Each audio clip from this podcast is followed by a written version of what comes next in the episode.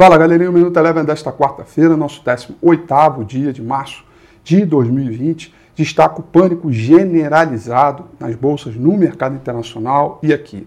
O S&P 500 voltou a trabalhar e acionar o seu circuit break, assim como aqui também na B3. Lá fora, ao longo de todo o dia, eh, o mercado internacional acompanhava a coletiva e o novo noticiário vindo dos Estados Unidos e também da Europa a respeito de políticas públicas para combater o Covid-19. Durante a coletiva lá nos Estados Unidos, o mercado americano voltou a aprofundar as suas quedas devido a algumas frustrações de palavras dos líderes, inclusive do próprio Donald Trump. Com isso, acionou o circuit break por aqui e posteriormente lá também. O índice S&P 500 fechou em queda de 5,18%, recuperando um pouquinho de terreno após o mercado tomar conhecimento que o Senado teria aprovado o pacote econômico uh, e fiscal para combater o Covid-19, que isso estaria sendo enviado para assinatura do presidente. Depois de cair quase 10%, um pouco mais até,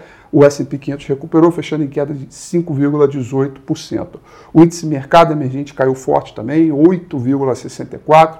O petróleo também sem uma definição sobre a produção caiu 8,60%. O índice VIX, que calcula a volatilidade, que mantém a gente aqui em estágio de muito alerta, voltou a trabalhar acima dos 80 pontos, fechou com um leve recuo, 76,45, mas ainda assim um número muito elevado. E esse estágio de pânico veio repercutir aqui certamente em diversas empresas. O índice é, é, Ibovespa fechou em queda de 10,35% em dia que foi acionado em uma fase, no nível 1, no nível 1 o circuit break, quando caiu 10%, ficou parado, a bolsa ficou parada por 30 minutos. Uh, o dólar uh, subiu forte, subiu 2,36%, lembrando que tivemos atuação do Banco Central hoje em algumas frentes, mas isso foi insuficiente.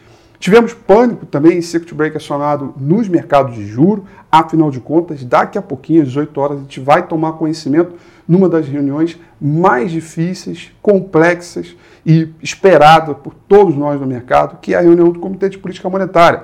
Vai baixar a Selic ou não vai?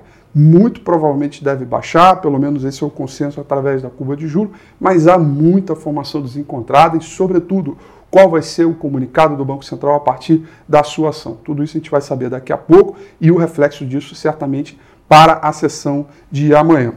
Destaque no mercado acionário ficaram para as empresas varejistas e as empresas ligadas a companhias aéreas. Companhias aéreas por uma frustração, esperavam um, um pacote, um, algo um pouco mais forte vindo do governo, que veio dizendo que vai ajudar as companhias de, de aviação civil, mas mesmo assim não foi o suficiente, e as empresas ligadas a varejistas por conta do anúncio de líderes de estados e municípios anunciando e convidando para que os shoppings fechem suas portas nos próximos 15, 30 dias, é, em função né, da disseminação do Covid-19. Nesse sentido, houve uma reviravolta em todo o noticiário e elas acabaram caindo muito forte também, sendo o grande destaque.